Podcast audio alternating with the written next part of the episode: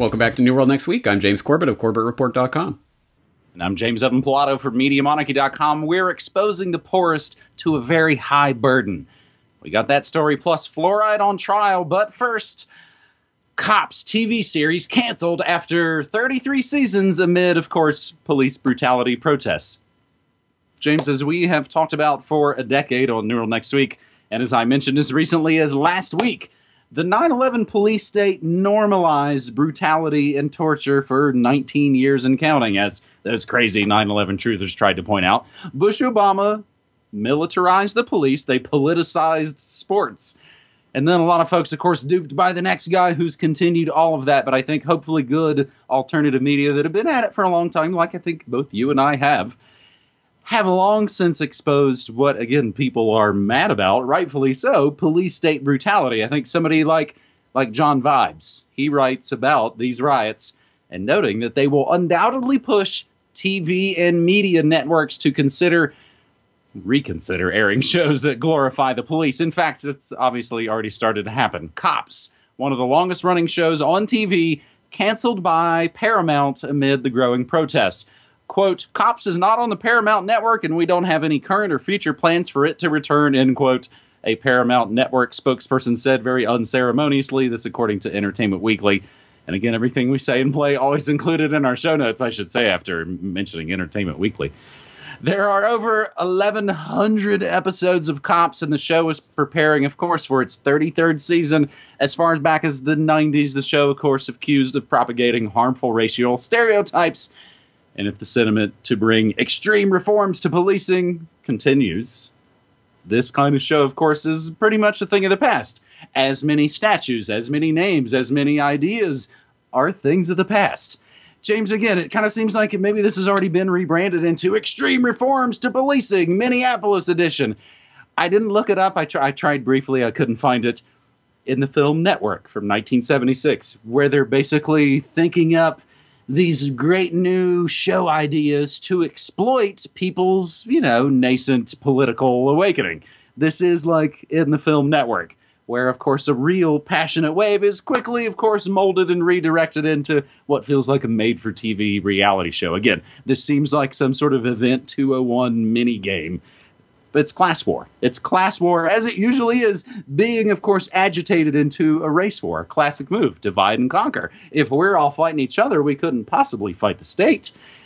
But really, at the end of the day, James, as we've talked about pretty recently on New World Next Week, whether we're talking about Johnson and Johnson or Paramount, it's just not profitable anymore when you can stream snuff films all day on the FAANG platforms for free. It's pretty disgusting. But in some ways, James, maybe this sort of anachronism is kind of like how the Pentagram and DARPA didn't need their life log project after they had after they had their Facebook, right?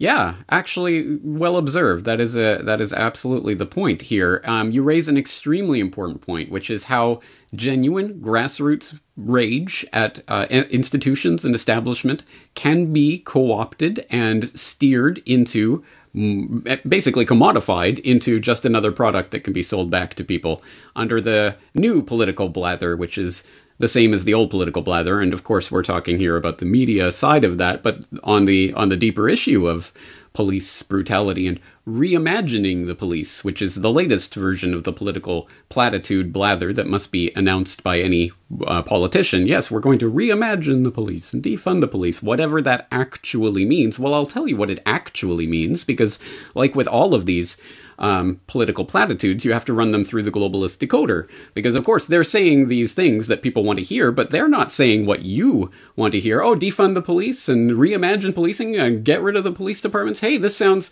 this sounds great. Yes, self defense is a is a personal thing that, that we all have. We have that fundamental right, and we can delegate that to anyone we want. And the state should not have a monopoly on violence. So anyone should be able to provide defensive services and all of this, right? This is going to be a voluntarist paradise that we're walking into now, right? Of course not. No, when they say reimagine policing, there is actually a specific corporate slash governmental context to that phrase, which has been bandied about for over a decade in the corporate world to mean a very specific thing, essentially the technocratic takeover of what we have thought of as policing. The policeman walking the beat, you know, trying to keep the peace, is a horse and buggy concept from the you know the previous century. That they don't need that anymore. Not in a world of facial recognition and CCTV, interlinked CCTV cameras and drones and uh, surveillance bots and contact tracing and uh, scanning all of your cell phone data in real time with their their fake cell phone towers and all of that. No, no, no. Policing now is can be 99% automated so that you never even see the people who are watching everything you do. And eventually, the person who's going to come after you and enforce the laws, the, uh, the laws of the land, are not going to be physical, breathing, flesh and blood human being policemen. They're going to be surveillance robots, police robots of some sort. And they can't be racist. So, problem solved, right, guys? Don't worry, there won't be any more police. There will just be the attack dogs of the police state. Yay! That is the real context of this whole reimagining of policing that's going on. Uh, it is not going to be what the people are clamoring for, unless, of course, people actually have a specific plan in mind for what they mean when they say defund police or reimagine policing. If there are not specific points that these protests actually hold the politicians to, then what hope will we have of uh, uh, stumbling away from instead of directly into the maws of that technocratic nightmare? But you know, Nancy Pelosi, she wore the like faux African garb and did the take a knee thing.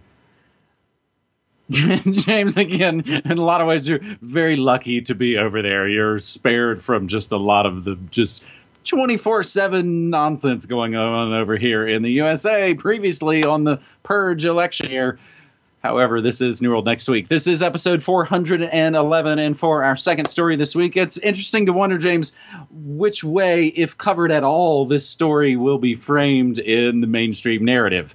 U.S. Russia agree to hold nuclear talks this month. President Trump's envoy for arms control said the U.S. and Russia agreed to start nuclear arms control talks this month. China was also invited. And this, of course, comes from, as all your great news sources come from, an anonymous U.S. official who said the negotiations are going to start June 22nd. The last arms control treaty between the U.S. and Russia, the New START, which media nerds and geeks like myself would note that's almost an arrested development joke. The New START is set to expire in February 2021. Russia has offered to extend the treaty, but the U.S. insists on including China in the deal. The New START limits the number of nuclear warheads the signatories can have deployed, but China's nuclear arsenal much smaller than the U.S., much smaller than Russia's, so it's unlikely that China will agree to enter the deal in the first place. If the treaty collapses, the U.S. will no longer be able to inspect Russia's nuclear forces. They can still pass go, collect $200. If the U.S. lets the New START lapse, as antiwar.com writes, it'll follow a pattern of the Trump administration withdrawing from arms control agreements. Then, James, before I throw it back to you, there's also, as, as I was kind of talking with folks in the chat earlier today, there's the whole other issue of all the recent kind of war games and movements in the Arctic in the meantime. The U.S., Russia, China, even Norway in that mix as well, James. Yes, in fact, you took the words right out of my mouth because I, I, was going to say there are some important developments that are happening on the geopolitical chessboard right now, but one of the ones that is probably flying under the radar of a lot of people are the developments happening in the next potential military flashpoint, the Arctic. Yes, there is actually some interesting developing de- developments taking place there that I've been keeping my eye on. So I am actually going to be writing about that specifically in the newsletter this weekend. But on the new start scrapping question mark, which seems to be taking about to take place. Uh, perhaps no surprise here because it does once again place it in that corporatocracy framework. Why on earth would they be scrapping these arms controls uh, treaties? Is to start a new arms race, and we know that, of course, that that uh, that originally was picked up as a crusade by uh, well, under the John F. Kennedy administration coming in. Oh, there's the missile gap, the missile gap, the missile gap. And uh, once once he got into office, he found actually no, that was a bunch of garbage cooked up by the Rand Corporation. But uh, anyway, we've spent bajillions of dollars, and that's all booked into the cooked into the books by this point. So there's nothing you can do about it. Well, let's let's get that gravy train flowing again. And in case anyone uh, has any doubts as to the real agenda behind this. Just a couple of weeks ago, it was being reported that uh, the U.S. arms control negotiator, Marshall Billingslea, was uh, vowing to spend Russia and China into oblivion to win a nuclear arms race. So, if that's the kind of rhetoric that you go into these talks for, I, am not hopeful that New START will be uh, renewed, especially after the scrapping of INF and Open Skies and other treaties along these lines. So, there is a pattern here, and it once again, ka-ching, ka-ching, it is the military contractors who are going to win big from this. Absolutely. And again, it feels like, you know, these scenarios, again, they feel like sci-fi that's been played out decades in advance. You know, these, it, it evokes images of G.I. Joe in the snow and all that sort of stuff. And I think as we've noted, again, the powers that shouldn't be are in it for the long con and they have the long term plans they're doing the work on it seems like the arctic now that will pay off of course in 10 to 20 years just as the work they were doing 10 to 20 years ago on africom and of course militarizing and taking over retaking over africa. That's all paying off of course fantastically now.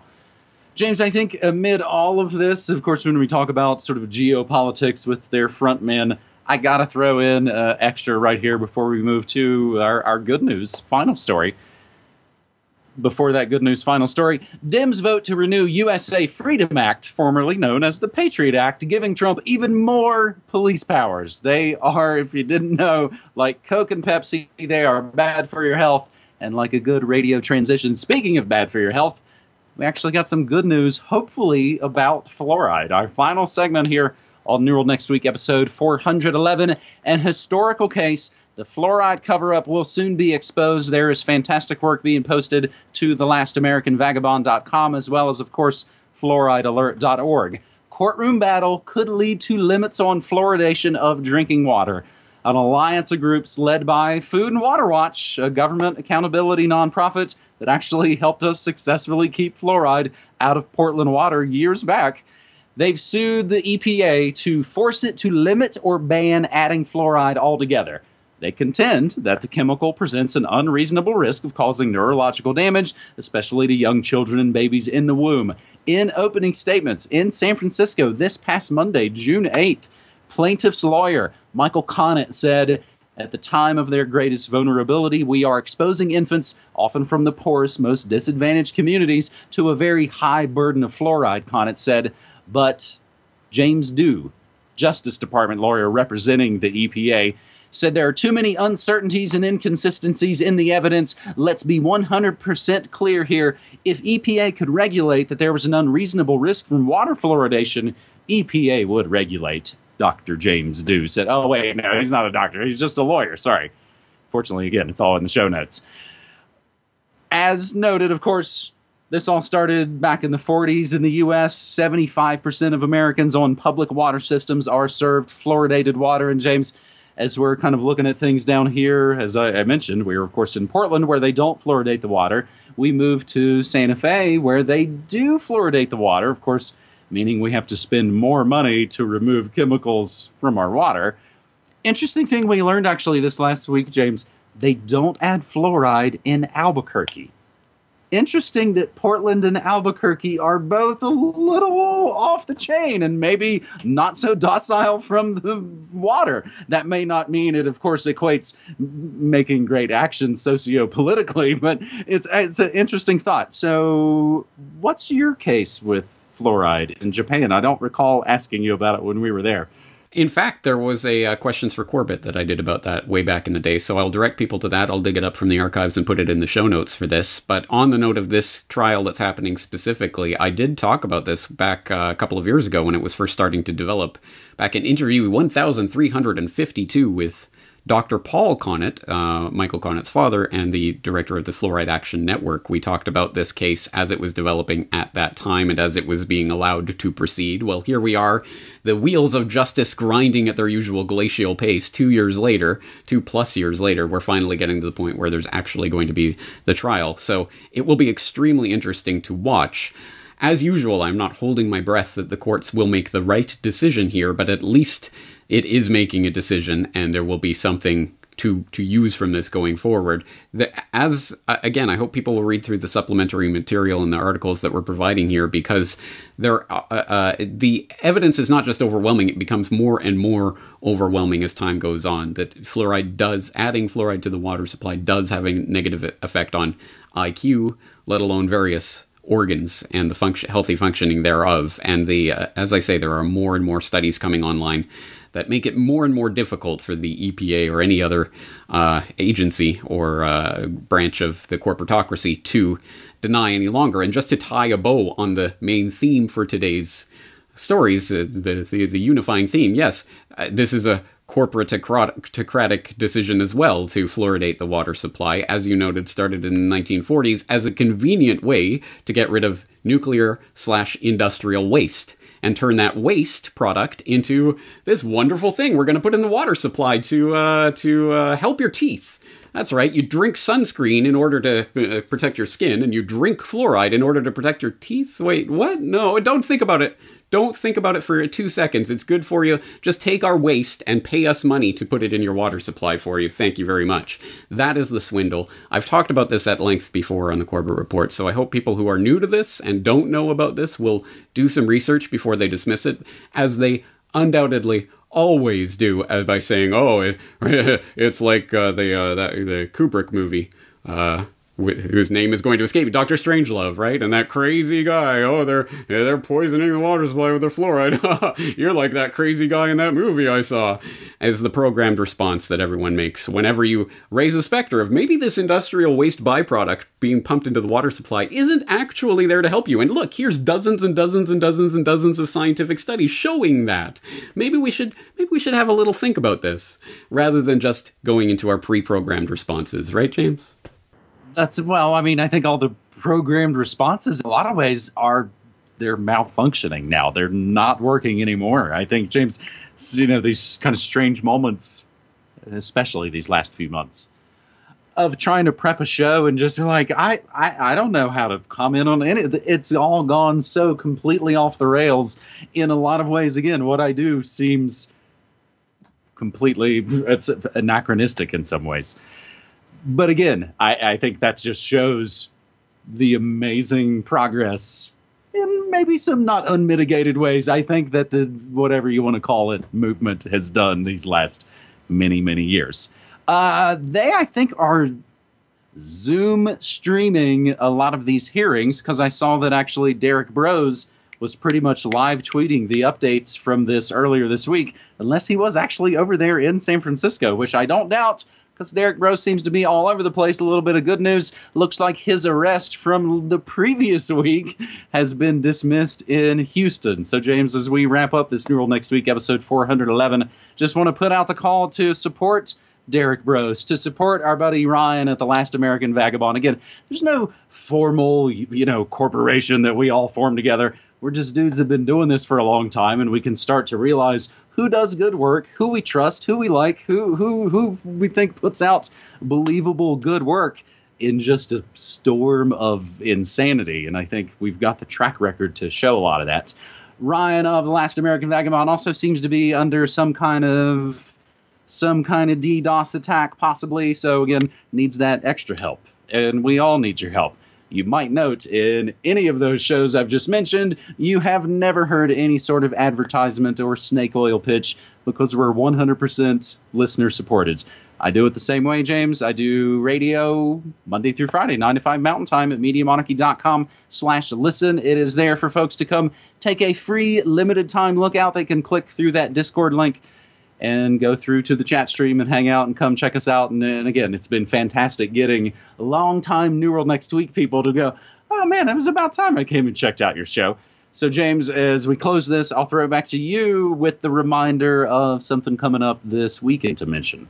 That's right. Uh, Expose Bill Gates Global Day of Action. For people who haven't heard about it yet, I was just recently interviewed by Derrick Broze, who's putting putting this together, or at least uh, spearheading the idea. And uh, so people can look at that conversation for some of our ideas about what people can do on that date to spread the word about Bill Gates and Bill Gates' agenda, but of course not just about Bill Gates, about the deeper agenda and the ideology behind it that's being pushed on the back of this new biosecurity paradigm that is coming into view. That is June 13th, this Saturday, but of course, it is not just going to be a one day and then we're done thing, but it is a good place to concentrate our efforts and then to start thinking about how to spread this information even further.